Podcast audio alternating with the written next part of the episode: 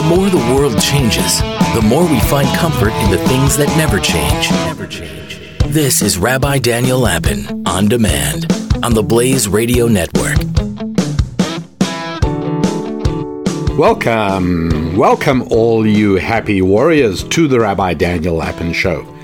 This is your show where your rabbi reveals how the world really works. Now, why do I call you happy warriors? Why is it that most of the people who are most committed to this show um, are happy warriors?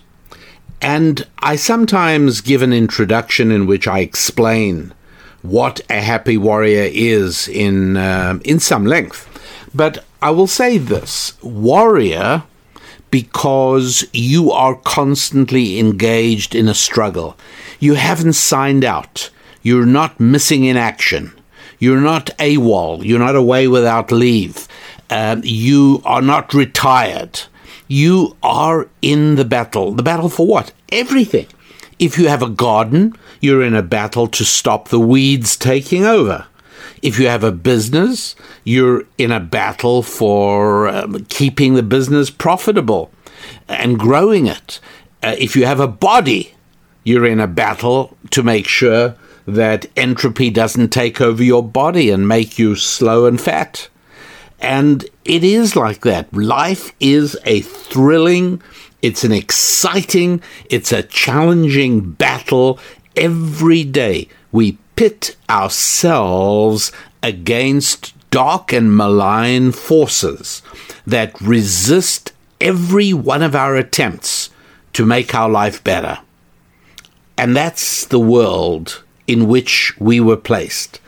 A world in which we have the opportunity to go to war every day and an opportunity to take thrill and excitement in the small victories we win one after the other, little by little, each little victory making the next one a little bit easier and making the overall struggles and uh, battles more uh, likely to be won and the achievements and accomplishments more sweet. And so, yes, uh, we are warriors, and uh, and we're happy because it's wonderful and exciting and thrilling to be inside of a battle of that kind. And one of the things that happy warriors do, and one of the things that makes us happy warriors, is that we are also constantly trying to work out a blueprint of our existence. We're trying to understand a matrix that explains every detail of our lives and puts into perspective everything we grapple with, giving us, yes, a laser beam of incandescent brilliance shining onto the map and onto the landscape that uh, that helps to fill our lives with direction and purpose and meaning.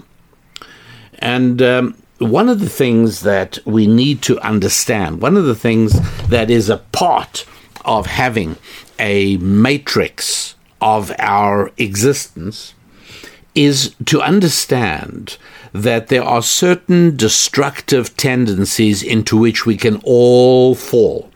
And this is true in our business, financial lives, it's in our family lives, and it's even in our friendships.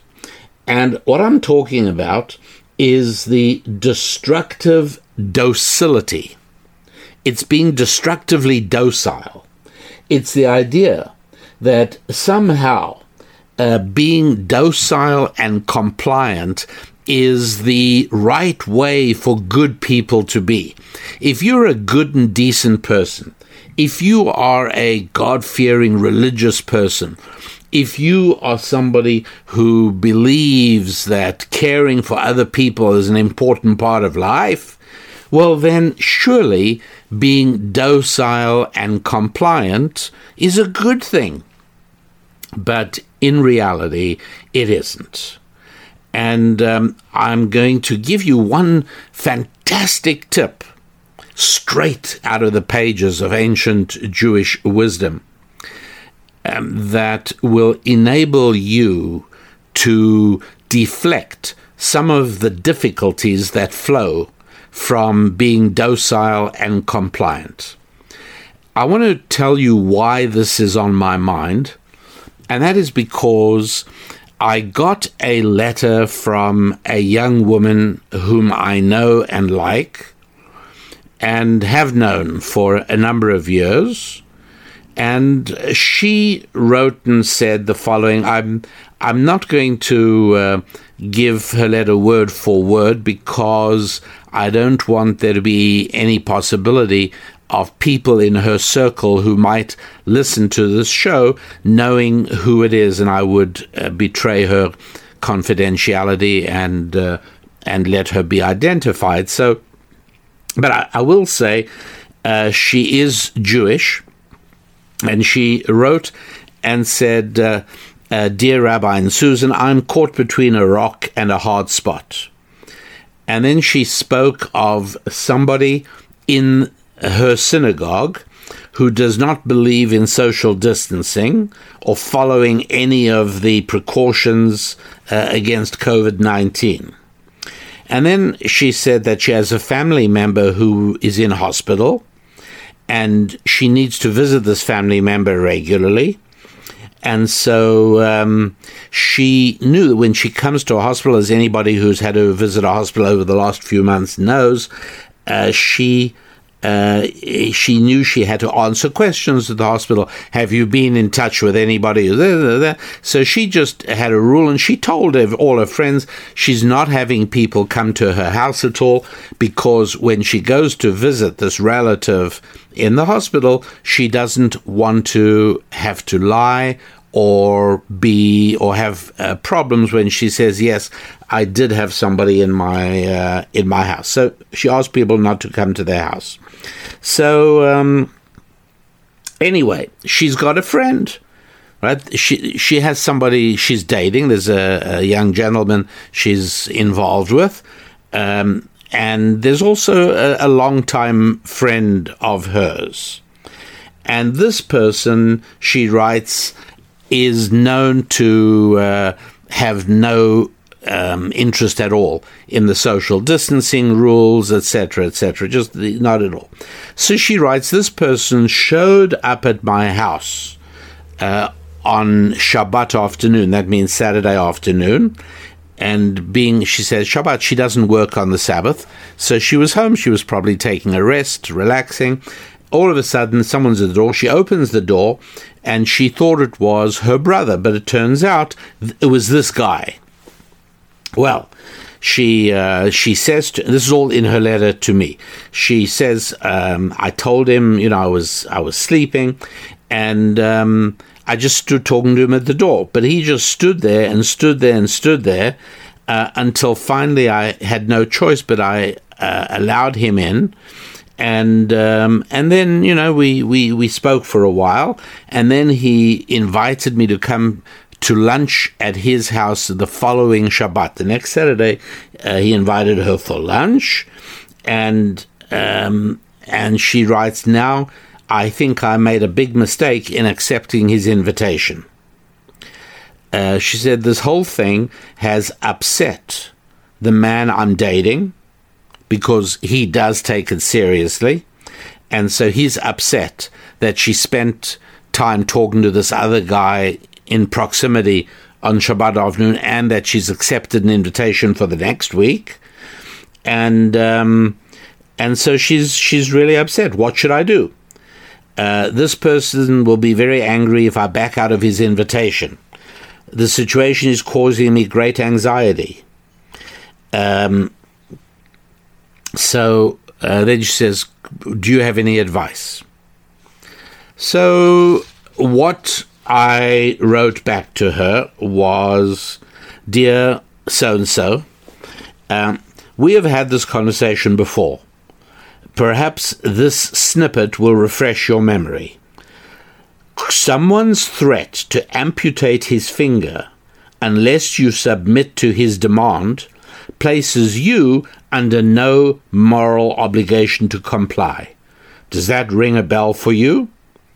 And now this is me speaking to you, happy warriors. Uh, as you can tell, she had consulted me on something fairly similar a number of years ago, in which I had then told her. Uh, what had happened was back then the, uh, somebody uh, didn't want her to break up with him, and he implied that uh, he might harm himself if he was left alone. And so she said, I obviously said from a moral point of view, I have to stay with him. And so I explained to her that that's not exactly how God sees it, and that uh, biblical wisdom on this is that uh, just because he threatens to cut off his finger or do worse, doesn't mean you have to submit to the demands. It really doesn't. Now, this is a, this is a very, very important biblical principle to understand. Because if you think about it, there are a number of ways in which even you are probably being persuaded to comply with somebody's request uh, because of what failure on your part to do so might result in. Anyway, back to my response to her. Um, you wrote that you are caught between a rock and a hard spot. I have to tell you that uh, you were not caught between a rock and a hard spot actually you yourself actively crawled down into a hard spot and then you carefully and diligently reached for a rock and pulled it down against you, making sure to wedge it firmly into place and thereby locking yourself between a rock and a hard place. You see, rocks and hard spots are not malign machines that autonomously track you down. No, I'm afraid you have to own this. You created this awkward situation, right? So the real question is not just how to get out of this one, it is how to stop seeking out rocks and hard places to wiggle into in the future. But because I am the Mother Teresa of podcasting and the Florence Nightingale of broadcasting, I am going to help you. And that was just uh, a light-hearted um, joke because we we do go back a bit of a while. Uh, re- now I'm continuing. Regardless of what this man, let's call him Mr. X, may believe about coronavirus, and regardless of the extent to which others frown at him, it is only his behavior towards you that matters. So the relevant portion of your letter actually starts with him showing up unexpectedly on your doorstep.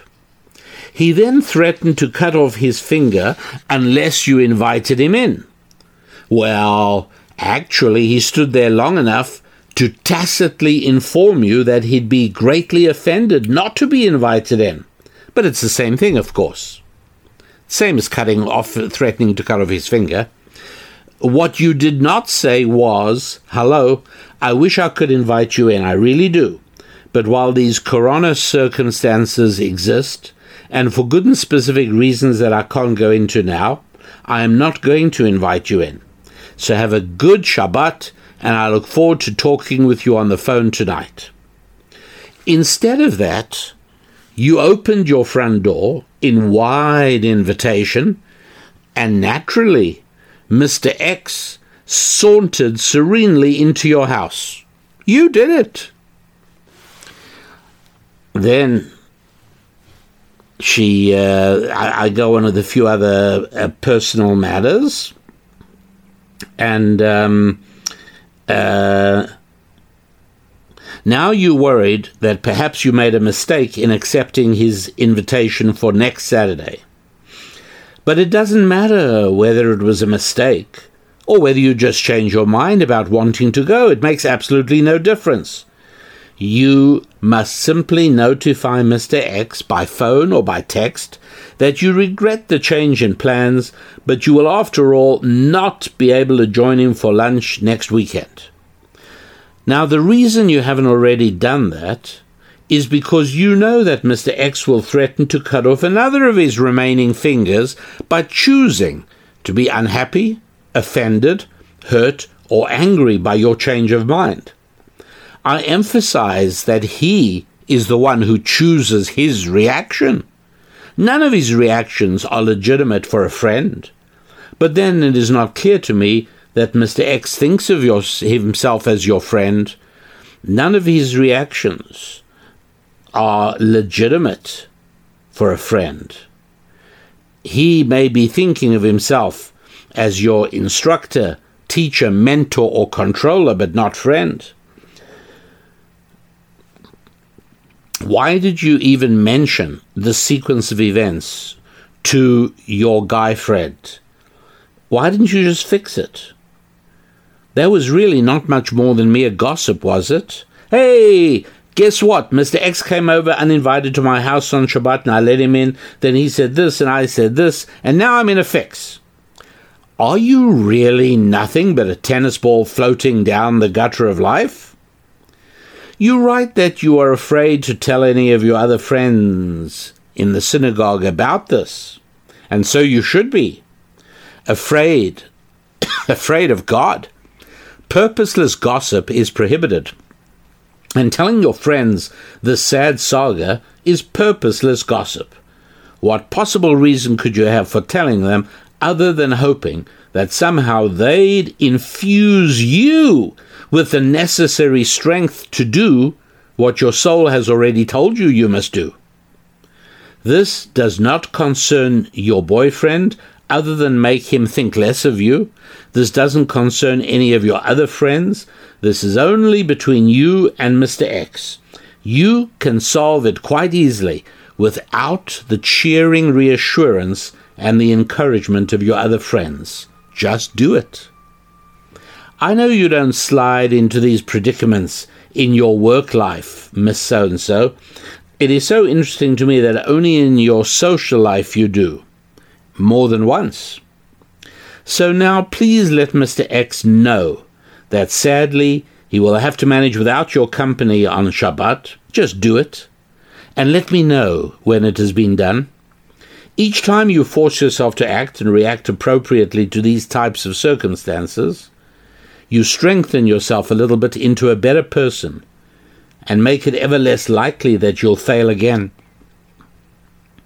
Harsh words, but uh, perhaps only as a tribute to the wonderful person you are, as being someone capable of hearing the truth, and only as an expression of the great fondness that my wife and I feel for you. So that was our response to her. She uh, immediately wrote back the following Excellent. And I'm doing this. I agree with you 100%. And I also don't know why it is so difficult for me socially, whereas in business I literally never have this problem. Never. I will spend some time pondering on that. I'm off to an appointment now, but I will reread this again upon my return. Thank you so much. I really get it. With appreciation, so and so. And then one more email from her a day later. Rabbi, I did what you told me to do and I feel 100% better in bold capitals. The person was sore, yet the person has accepted my response and will get over it. I'm going to work really hard on this going forward. Thank you, with appreciation, and her name. So that was the exchange, and uh, uh, Susan Lapin and I, uh, well, Susan Lapin saw the letter that I wrote to her and said, um, I wonder if we would find more people interested in this, we should maybe run it as the Ask the Rabbi this weekend. I said, well, to do that, we'd have to check with her to see if she was comfortable with it. And um, I didn't. She said, "Oh, that'd be a great idea. Uh, just you know, camouflage and make sure that my identity is not revealed. Leave out any of the things that sort of say, you know, where I am, or so you know those things. Which, of course, we did. We did conceal her identity, but um, it turned out, just based on the number of responses in the first few hours after its publication, it turned out to be really one of the most popular Ask the Rabbi columns or questions that we've done for the last few months. So you will find that on the website at rabbidaniellapin.com. rabbidaniellapin.com, and look for Ask the Rabbi, and you will see it, plus some very interesting questions and comments from people following the uh, the the article itself. So, okay, all very interesting. But that's not where this matter ends at all. Because we now have to take a look at a an area that seems to be the province of uh, a a new profession that has shown up in the United States of America. The profession is the professional ethicist. So the ethicist tells you what's ethical and moral. However, without reference to any system, just based just out of his head. And there are a number of these people around, and I must tell you, I whenever I read something from an ethicist, I perform the anatomically challenging task of laughing hilariously while gritting my teeth. Not easy to do, but nonetheless, I have to do it because I've taught numerous times that you must never let anybody use the phrase moral or ethical without stopping them and saying, according to what system. There is no universal moral or ethical system. Huge numbers of Muslims will tell you that it is moral and ethical to engage in terror bombings and blowing up uh, cafes of tourists in Tel Aviv.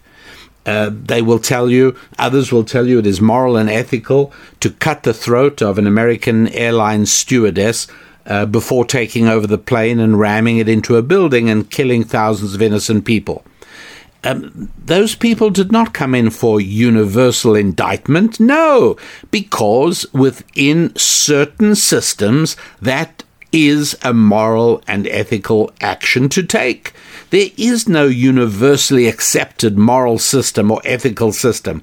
And so it is uh, somewhat presumptuous on the part of a so called ethicist to tell you this is what is ethical or this is what is moral. And so, with that little uh, um, introduction, I will now tell you about something that is claimed to be the height of your moral and ethical obligations. But based on what we've so far learned from the lady who wrote this question, you will see that it is a lot more complicated. But in terms of being subjected to moral blackmail and by and to ethical compulsion. That is something that uh, causes a lot of trouble in married couples. And so, whether it is your spouse, or whether it is a friend, or whether it is a business associate, very often uh, things will be told to you. You need to get this done by such and such a time. Yes, I know it's five o'clock in the afternoon, but you need to get it done because if you don't, um, you know, whatever, somebody's going to be very unhappy or this is going to. And very often, uh, it is not a legit. Now, there may be perfectly good reasons if if you have an ongoing relationship with your business or your associates. I'm not saying you don't sometimes go beyond the call of duty, but um, uh, sometimes uh, a spouse will set up a pattern of behavior that if you react a certain way, the spouse then um, reacts predictably. Sometimes guys will do this. They'll become cold and stony and glacial and icy. Um, sometimes women uh, cry. Know, just two stereotypical behaviors. And, um, and, and so you are on the receiving end of this kind of uh, moral and ethical compulsion, and you feel, you know, I suppose, I mean, I have to really comply. Otherwise, uh, he'll start crying or she'll withdraw and become icy and glacial. Yes, I know I reversed the genders there. Uh, and you don't, well, let me give you one hugely valuable clue. And if you hear only one thing today, this should be it um, don't say things like, you always do this, or you are trying to force me, or you are doing this, or you are doing that, because that uh, stimulates, particularly in men, an almost inevitable and uh, unavoidable uh, denial and uh, resistance. There are two magical words that have to be dropped in here. And those words are I feel I feel that three words, okay? That changes everything. Because if my wife says, um, you're I you know you always do this if I if I don't agree you're going to go off and become stony and cold and remote and distant from me for the next 2 days and I don't like living like that so I feel I have to do this. This is what you always do. Then I my response is no I don't always do that. Uh, you know, and I'll, I'll, quote and I'll say, last Wednesday you asked me to do it. I did. Last Thursday you did. On Monday you asked me. I did. I don't always. You're wrong about that. And then we're off to an argument. But if I put the words I feel that instead, it changes everything. She now says, You know, I feel that you often uh, react by going distant on me. And I say, Oh, I, don't do that. And you say, Yeah, I, no, maybe you don't, but it's a feeling I have. Now, the nice thing about saying I feel that is that nobody uh, has to dispute how you feel. And by saying, I feel that, you are even opening yourself to the possibility that it is a, a wrong feeling. You shouldn't have those feelings. Or maybe you should, because what the person is doing is exactly the, designed to cause that feeling. So all of a sudden, you can have a much more civilized and a much more harmonious, peaceful conversation if you just do that, if you just make it an I feel and I'll tell you more about that. But uh, remember the technique of putting the words, I feel that, before you say, you always do that. I feel that you always do that. Now we still have a conversation going. Um, and I have to show you the example that is increasingly being forced not only on individuals but even on entire countries using a form of moral blackmail uh, that is way more common uh, than you'd expect. So, join me, if you will, on a small excursion into the mind of Professor Peter Singer. Professor Peter Singer was born in Australia and he is currently a professor of ethics at Melbourne University in that great country of Australia. And he is also a professor of ethics at Princeton University in New Jersey, in the United States of America. So he is an ethicist.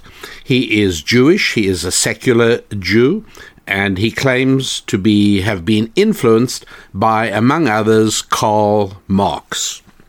And he is going to now decree what is ethical and what is moral. And a foolish nation in thrall to credentialism and expertitis uh, falls at their at his feet and prostrates themselves, ready to be told what is moral and what is ethical by Professor Peter Singer. Now, if you detect any sound of skepticism in my voice, well, this would be because I am familiar with many of the moral pronouncements of Professor Singer. Um, and I won't go into all of them now. Um, some of them have to do with uh, ending the lives of children he considers to be not that much utility to society. Uh, doing away with elderly people, which, by the way, uh, when he was asked by a reporter about whether that would include his mother, uh, he, being as she was in the audience, um, he was uh, he, he demonstrated a, a, very entertaining discomfort at that. But uh, what I'm more interested in at the moment is that uh, Professor Singer states and states regularly that it is um, immoral. It might, well, let me be accurate. It might be immoral to be a billionaire if you do not spend time figuring out the best places to give it away. So if you are a billionaire who earned your money through honest enterprise, you are already immoral in the eyes of Professor Singer simply by being a billionaire and not devoting yourself to giving it away. He says explicitly that to die a billionaire is completely immoral. And uh, that is really rather remarkable because he is laying claim to deciding what is moral and what is not. And to my astonishment, in the audience before whom he made that shocking statement, there was nobody who challenged him and said, Excuse me, on what basis? Like, who are you to decree what is moral or not? Right? That'd be absurd as me telling you what's moral and what isn't. The only conversation worth having is to talk about what God considers immoral. And there is certainly no indication in his message to mankind that uh, acquiring wealth of any quantity is immoral. So I'm I'm amused by Professor Singer's uh, arbitrary demarcation uh, of a billion dollars as making the difference. How about a man who has $990 million and who doesn't spend time giving it away? Now, uh, at other times in my work, I have spoken about the fact that nobody needs to justify having made money by giving it away. We business professionals, we are not like 17th century pirates of the Caribbean, who, after a lengthy, happy career of pillage and plunder and robbing and raping, um, we decide to buy our way back into respectable society by endowing a new church or building a public building in Kingston, Jamaica. That's how it used to be. And then, when they had paid their price to society, in other words, giving back to society, well, guess what? Then they were welcomed at the best parties in the Caribbean. Well, that may be pirates, but that's not business professionals. Because the secret of the business professional is that his money and all about it is not about what he might do with it. That's none of our business. It's about what he did to get the money. And that's the crucial thing. Uh, whichever billionaire you're talking about, whether it's Bill Gates among the, the most uh, famous, or one of the lesser known. Uh, and there may be exceptions. I mean, I don't know much about what Russian oligarchs did to uh, become billionaires, and there are a number of them. Uh, I don't know what they've done. But generally speaking, in the West, uh, a billionaire became a billionaire because he persuaded you to voluntarily part with your money and give it to him. And the reason you did that was because what he offered you in exchange was worth considerably more to you than the money he required you to give him. So, whether it was buying software or a computer, or whether it was buying tickets to a sporting event, or any of the other hundreds and hundreds of ways that enterprising individuals try to improve the lives of their fellow human beings and thereby earn themselves a profit, it doesn't matter. And there is therefore, and this is, I, I cannot emphasize this strongly enough, nobody else has a claim on your money. There isn't such a thing. And regardless of how many universities Professor Singer has a chair of professorship at, he still has no right to tell any billionaire that being a billionaire and not giving it away makes him an immoral person. It's outrageous.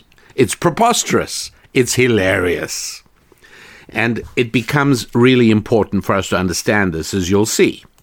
Now, hang along with me here because I'm showing you extreme examples of moral blackmail, extreme examples of decreeing what you should be doing.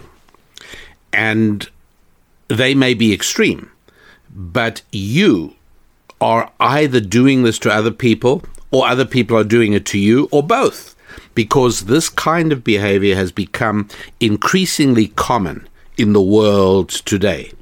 This idea of telling other people what is moral and what isn't, and even if it is nothing more than yelling at somebody in a market because they don't have a mask over their face sufficiently tightly in place to satisfy you, uh, you may well be one of the people. Ah, impossible. No listener of the Rabbi Daniel Lapin show would ever uh, go up to a stranger and tell them they're not wearing their mask correctly. No happy warrior would do such a thing. I think it takes a particularly miserable kind of entitled human being uh, to feel that that's okay to go and, and do that.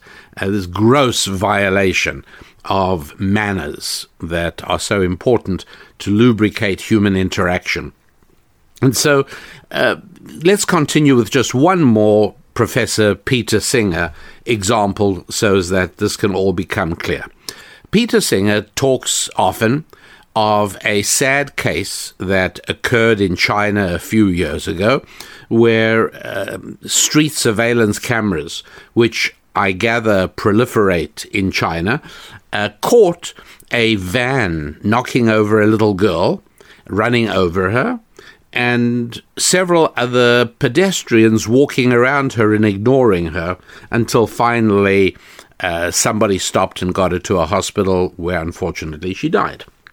And so Peter Singer says to the audience, like, this is horrifying, right? It's, it's, uh, you don't even want to look at the security camera footage. It's so awful. And I'm sure, says Peter Singer, that all of you sitting here today, if you had been on that street and you saw that little girl lying there, you surely would go over and pick her up and get her to a hospital. And he even then says, Would you raise your hands if you agree? And obviously, everybody in the audience dutifully raises their hands. Yes, we would go along. If we witnessed that, we would take the little girl to hospital. Then he continues and he says, Well, uh, I got news for you. Um, several million little children die every year around the country, and he quotes statistics from a very problematic United Nations agency called UNICEF, and um, and he says, "See, there are millions of children dying of starvation around the world every year, and you are all sitting here doing absolutely nothing." And you see what he's doing and then he, he usually stops at that point and uh, he, he says, There's no difference between the two, is there? And he doesn't even pause because to him it is so obvious that walking on by and ignoring a little girl that's just been knocked over in front of you on the street is exactly the same as not sending money to UNICEF. And that's what he's encouraging you to do. He also, by the way, uh, apropos of the previous section having to do with Peter Singer deciding what kind of billionaires are moral and what kind aren't, and determining that only those who are figuring out how to give away all their money, all their money before they die, uh, are moral billionaires. He said it would be a much more moral society if it was impossible to become a billionaire, and that all that money was given to tax. That's right. This kind of childlike faith in government, a faith that the founders of the United States of America most decidedly did not possess. That kind of faith has Peter Singer in government because he says he'd much rather live in a country where it's impossible to become a billionaire and all that money goes to taxes to solve problems like homelessness and climate change.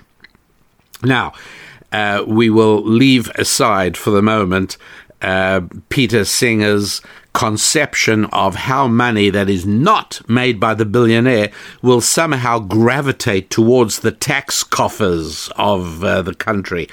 Uh, you see, we give money, Mr. Professor Singer, we give our money to, uh, if you like, Bill Gates because we like using Windows software or Microsoft software. That's why we do it.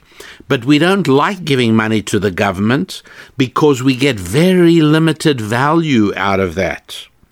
A large part of, well, I was going to start telling you about some of the expenses I've discovered. The Center for Disease Control, the CDC, has spent just recently uh, the CDC has spent millions of dollars on studies, by the way. And so you know where that money ends up. The, C- the Center for Disease Control, in charge of the whole coronavirus crisis, well, they've spent millions of tax dollars on prevention of gun violence. Remember, I did a show uh, a few weeks ago, two or three weeks ago, about how dangerous is the idea of public health that when you make public health the number one priority, well, then there is nothing you cannot regulate, there's nothing you cannot prohibit, there's nothing you cannot bring under the control of government. And so, uh, Center for Disease Control, gun violence, well, yeah, it's public health, right? If every time somebody takes a bullet, that's a public health issue, surely. The CDC uh, did another multi million dollar study on how parents should discipline children. I don't remember asking for information from the CDC or from the government on that. Um, they've done uh, studies on chronic health conditions among the lesbian, gay, and bisexual population. Um, they spent, uh, in one year, they spent $215 million on environmental health. They spent $285 million on injury prevention. The reason I'm indignant about this is because there are other government agencies for every single one of those issues. They didn't have to be out of the CDC. So that's why it makes me um, perform an anatomically challenging feat of both gritting my teeth and laughing hilariously uh, when Professor Singer says, no, that money uh, shouldn't go to billionaires, which he assumes it just goes there by some kind of autonomous magic, but instead it should go to the taxes of the government to solve the problems of homelessness and climate change. That's how it works. Well, back to the, the little girl on the street in China, and Professor Singer now challenging us all and saying, well, for you to not give money away to UNICEF so as to stop all those other little children dying. It's the same thing. And if you were willing to do something about the child knocked over in front of you on the street in China, then surely you should be willing to do something now to stop all those other children dying. And he basically does everything except pass around the collection plate because the Church of Peter Singer the Church of Public Ethics and Morality is alive and well, and very much a part of the Church of Secular Fundamentalism, the official faith of the government of the United States of America and many other countries, particularly in Europe as well. Very much what's going on.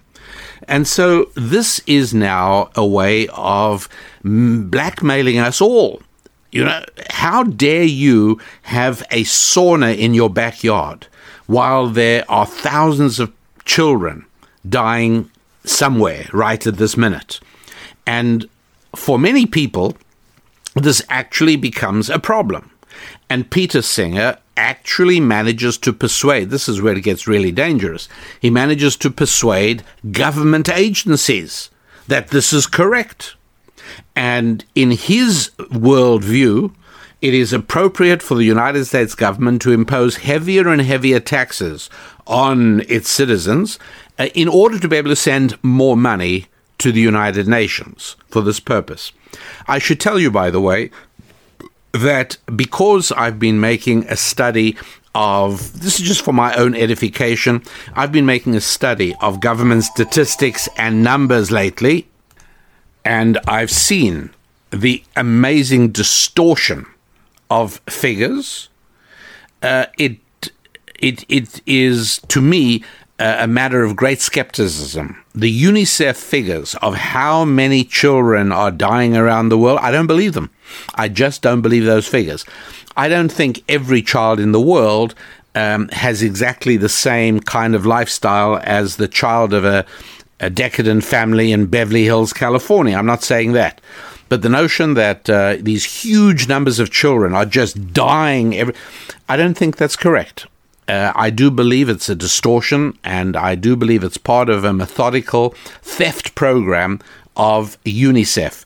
In other words, if you're in the business of collecting money for hungry children, well, then guess what? No matter what it takes, you will produce figures that show lots and lots of hungry children. You may even produce photographs, you may produce graphs, but whatever it is, you will do it, guaranteed. And that mechanism uh, is one that we see at work in every country, almost every country that I've looked at and become aware of, uh, where uh, whether it's non-profits, whether it's NGOs, or whether it's government agencies, uh, they will if not aggravate the problem actively themselves, they will certainly amplify and exaggerate it in order to justify the amount of money they wish to have available to spend on it. Now, you don't have to think and or worry that uh, it's all this money is going to end up in the hands of the poor. Wouldn't that be like something? No, don't forget a whole lot of it has to go towards studies, and uh, you know where that money ends up obviously. So that's that's kind of how this game works. But the bottom line is a great deal of moral blackmail going on these are huge projects of moral blackmail. These are nefarious escapades on a grand scale. Obviously, very different from what happens in your life and in mine, but it's as well to understand the principle going on here. And important to understand that no, uh, UNICEF doesn't have a right to your money. You are not immoral not to give it and uh, neither are you immoral uh, for refusing to break into your billion dollars in order to do whatever Professor Singer thinks you ought to do. And I want to explain why this is. You see, the Bible makes it abundantly clear that you have exclusive rights over your possessions, over your assets, over your money. Now, that comes with obligations to give some of it away. But I am sure that you hear me very clearly. There is a huge difference between saying somebody else has a right to my money and saying I have an obligation to give some of my money away. And so the latter is true. I have an obligation to give 10% to charity. Right? I have, uh, there's a 10%. Okay, fine. Uh, that obligation is on me. So much so that I personally think of myself as being an employee of God who lets me work on a 90% commission. 10% is his. All right, I get that. What do I do with that? Do I wait until people knock on my door and tell me they're here to collect their 10%? No. And that's the beauty of the system. Nobody has the right to my money. Nobody! I have an obligation to give some of it away, and I get to choose the recipient. And so there isn't such a thing as saying that a billionaire is immoral. Because if a billionaire gives away 10% of his income like everybody else, he is perfectly moral. Absolutely. And the notion that he has to give proportionately more because he has a lot, that's also without basis. 10% is 10%.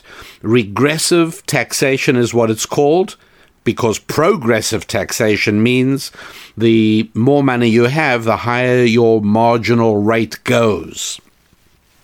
Not appropriate, not correct, and not moral in real absolute terms. It is also very important important to understand another moral principle, and that is that I have a higher obligation to those human beings who are closest to me. This is very important because it says that there is a huge difference between walking down the road and seeing a little girl needing a hospital and reading in a newspaper or in a United Nations pamphlet that there are a thousand little girls in Bangladesh or in Somalia that are starving.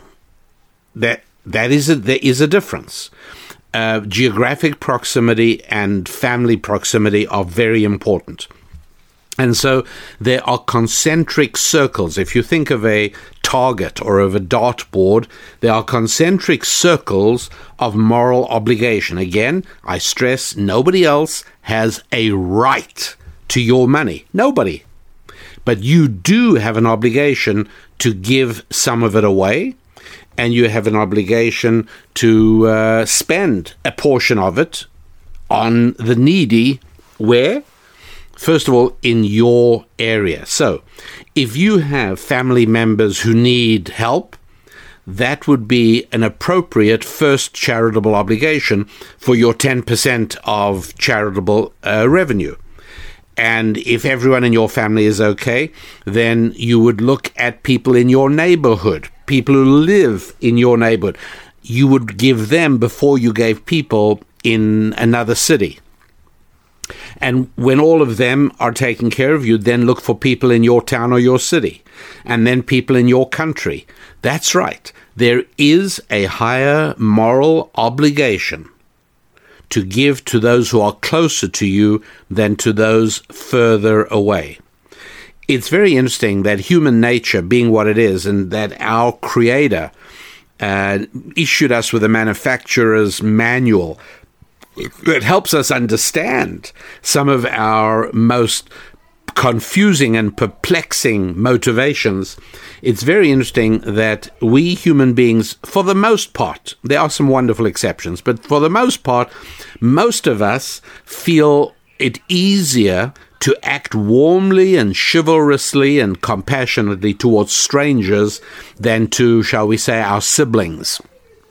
And that is just a reality. And it's not an accident that we are told in the fundamental Ten Commandments to honor our mother and our father, because that does not come naturally. Ever since we're little kids, we tend to think that little Johnny's mom and dad are much cooler than ours. We've always felt that, and we continue feeling that.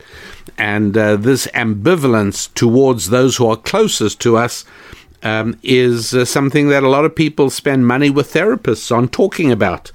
My brother, my sister, my mother, my father, you don't know what they did, you don't know what they're like. And the therapist, with his mind a million miles away, happily pockets your check at the end of every session, uh, having listened to you go on about your relatives. Yes.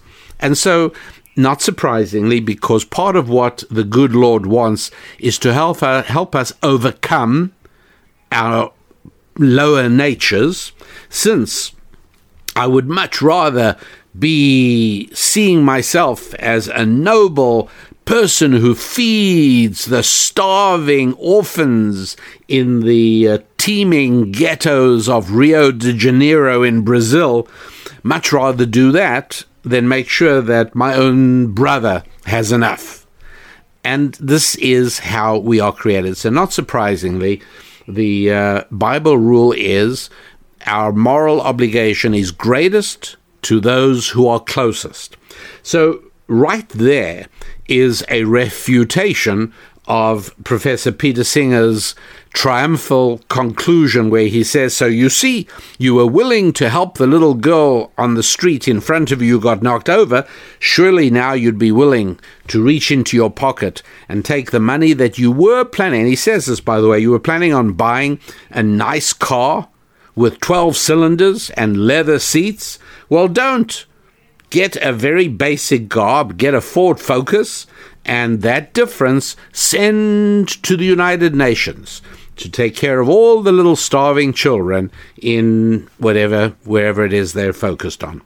So go ahead and happily make a billion dollars, knowing that you made it by supplying your fellow human beings with the things they needed or wanted or desired and therefore every one of those billion dollars in your bank account serves as a certificate of good performance.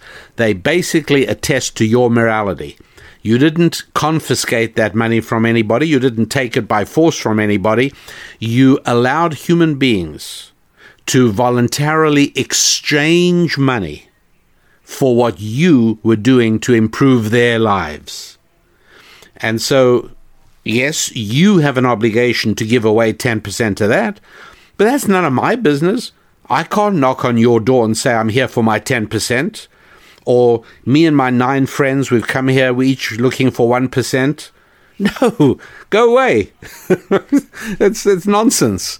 Uh, I will choose the people I wish to have as the recipients of my largesse. That's how it is. One of the very few exceptions is found in the book of Ruth and elsewhere, and that is called the gleaning.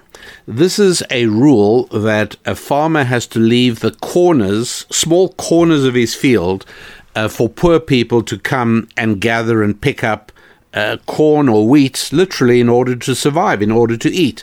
And in the book of Ruth in the Bible, we see that uh, Naomi sends her daughter in law Ruth to glean in the fields of Boaz. And there, the farmer does not have the right to say, uh, You may come to my field, you may not. Uh, that is open to anybody who wants to come, and very strict uh, boundaries and so on.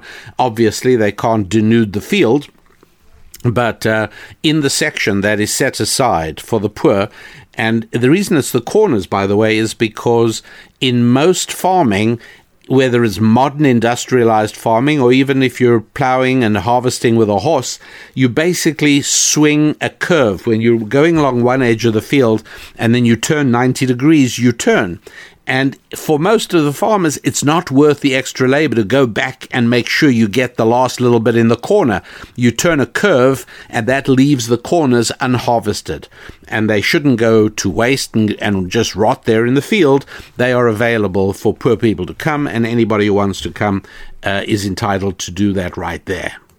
So I hope that you are as a result of what we're talking about today, I hope you're going to be immune to this kind of uh, moral and ethical blackmail.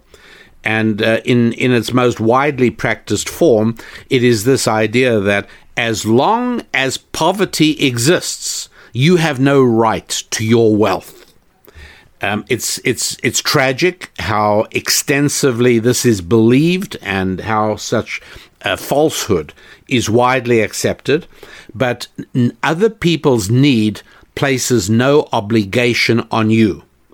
You see how we're coming back to the young lady uh, who was pressured by a gentleman who knocked on her door? It's very similar. He said, I have a need to come in and speak to you. I don't want to go away. I want to speak.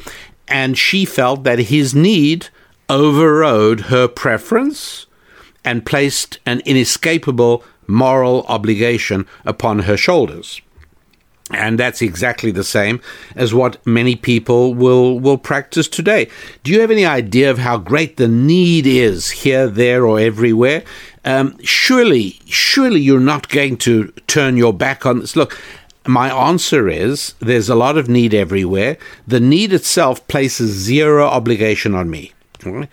I have an obligation to give away a certain amount. I also have a, an obli- a right to choose to whom to give it.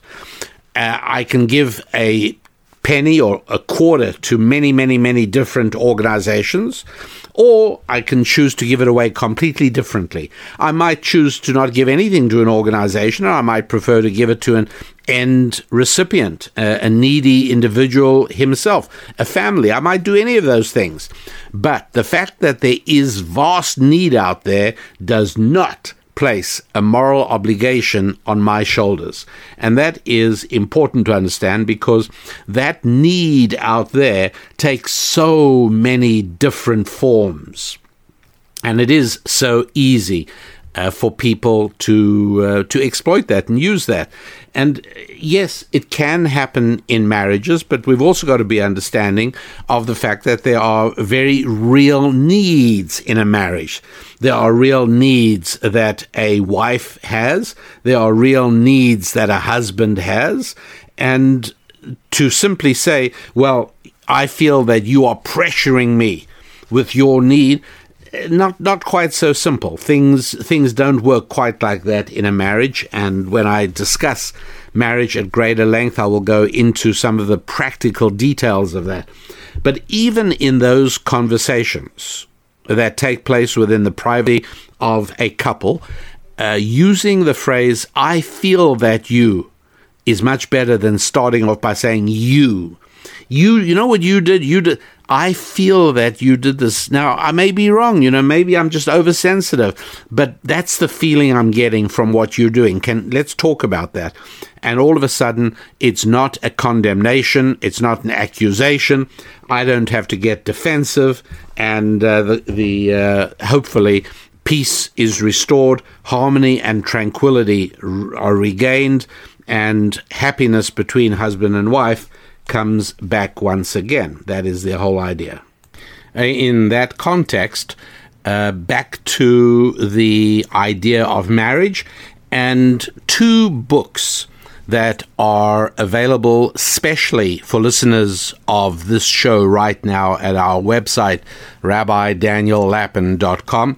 You will see them there and take a look at them. They may be very suitable, if not for you, then somebody in your orbit.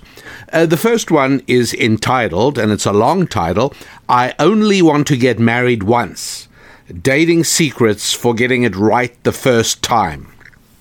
And uh, this, you know, it, the, the, title says exactly what it is. Uh, you only have one shot at a first marriage, and whilst I certainly know a number of, of wonderful second marriages and even two third marriages, generally speaking, uh, the odds are not as good as on a first marriage, as you know, you'd understand. By the way, uh, the odds when widows and widowers marry far, far better than when uh, divorcees marry. Just I'm just looking at the statistics, and that's just how it is.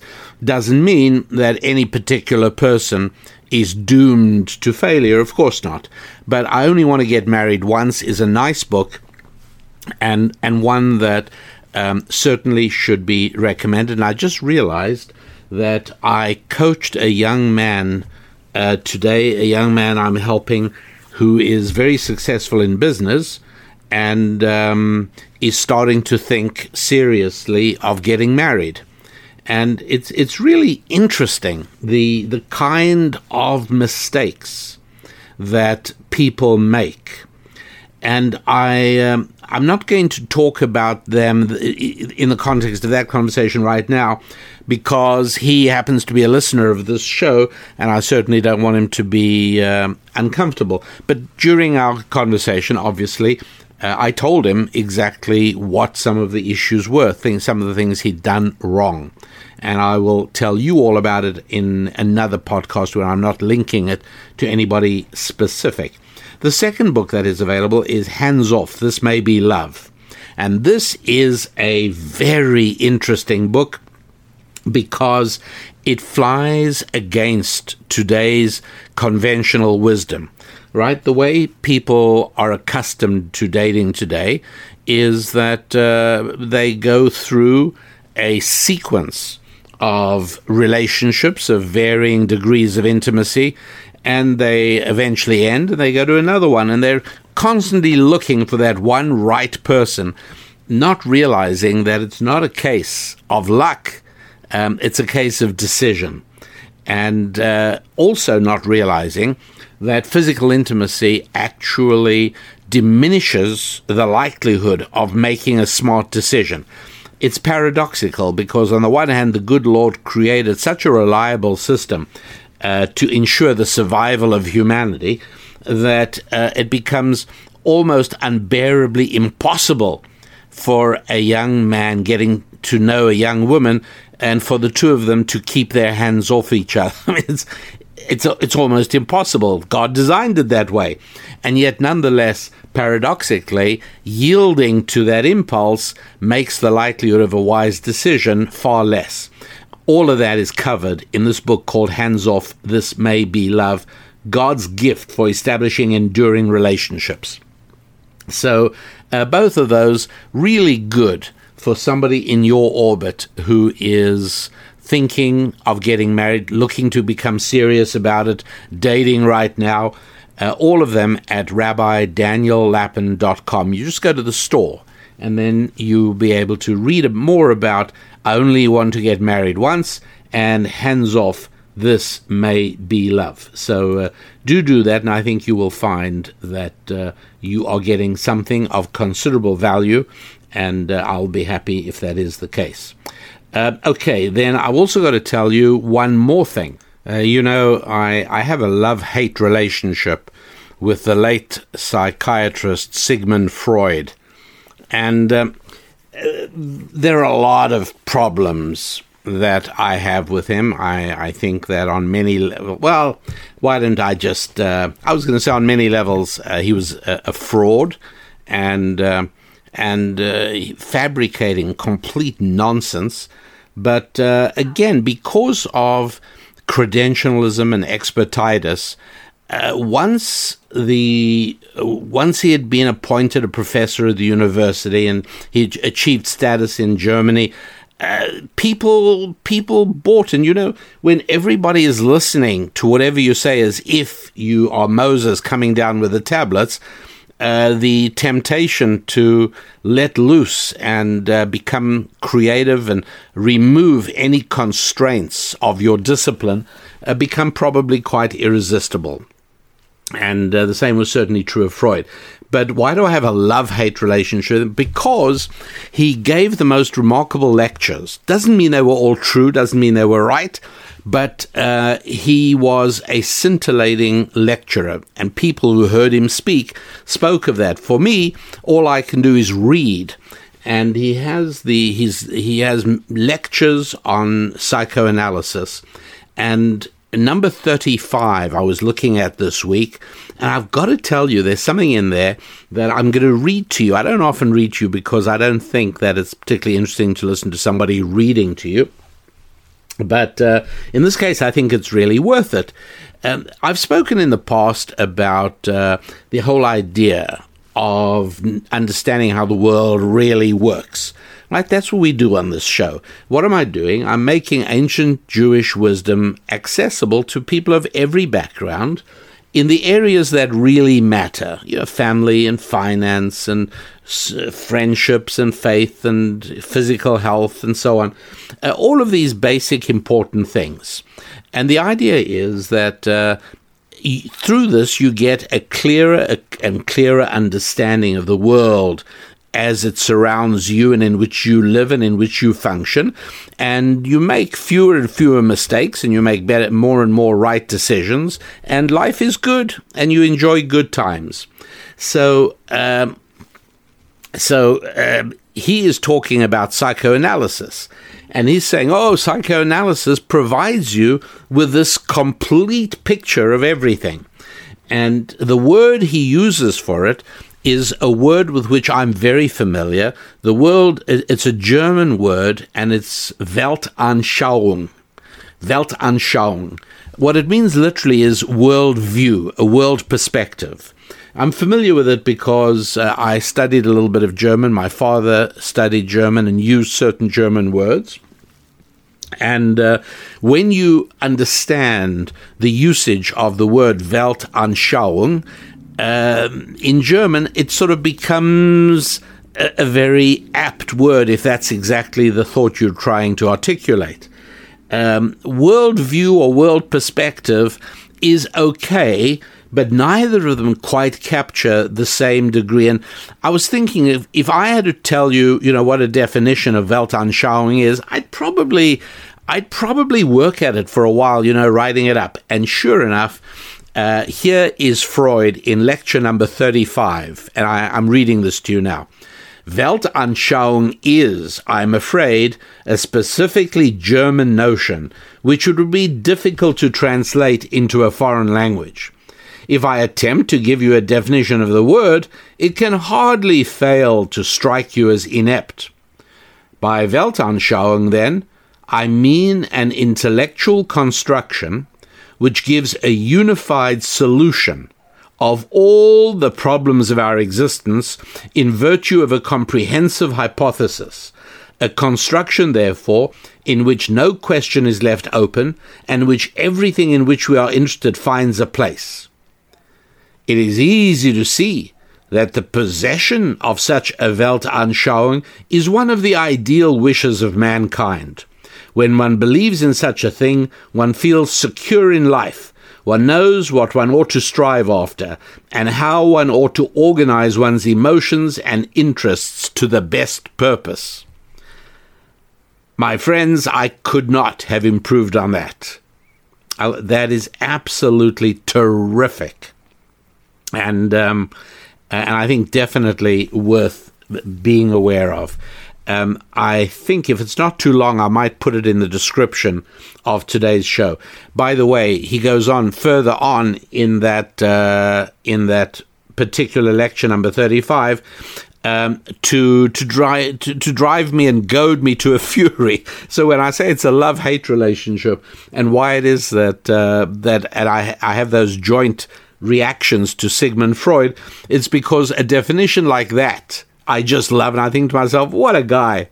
And then a few pages later, he says something like this Of the three forces which can dispute the position of science, religion alone is a really serious enemy. And here he goes on about religion, displaying such abysmal ignorance and so little understanding um, and and this is simply a case. I've discovered that uh, people who are of Jewish ancestry and who become aggressively secular uh, become almost rabidly incomprehensible in their feverish and fanatical fury at religion. Um, there are a number of people like that. The late Christopher Hitchens was an example. Uh, you may not have known that he was Jewish, but uh, he actually shared that with me in person on one of the occasions we met before his passing. Um, uh, P- uh, Peter Singer, whom I quoted earlier in today's show, is in that category. And of course, uh, well, Karl Marx, needless to say, and of course, in fact, uh, Sigmund Freud. So that is everything. Uh, we're going to go as far as on today. Uh, do tell anyone you think who would enjoy the show. Please make them familiar with it. I appreciate that. Uh, make sure you go onto rabbidaniellapin.com. It's a good place to write to me. Uh, if you want to um, have arrangements start being made to have me come and speak for your organization or your church, then you would do that at the website Rabbi Daniel Lapin as well. And take a look at the two books. I only want to get married once and Hands Off This May Be Love both of them at the store section on rabbidaniellapin.com. Thanks so much for being part of the show. I really appreciate the time spent together with you. I love the comments that you submit in response to the thought to the uh, the uh, the podcast I do, and I really read them. And as many of you have discovered, I actually respond to a fair number of them as well. I want to wish you a terrific week until we are together again for the next show. And I wish you a week of good times with your finances, your friendships, your family, your faith, and yes, the new F, your physical fitness. Thanks so much, and God bless. I'm Rabbi Daniel Lapin.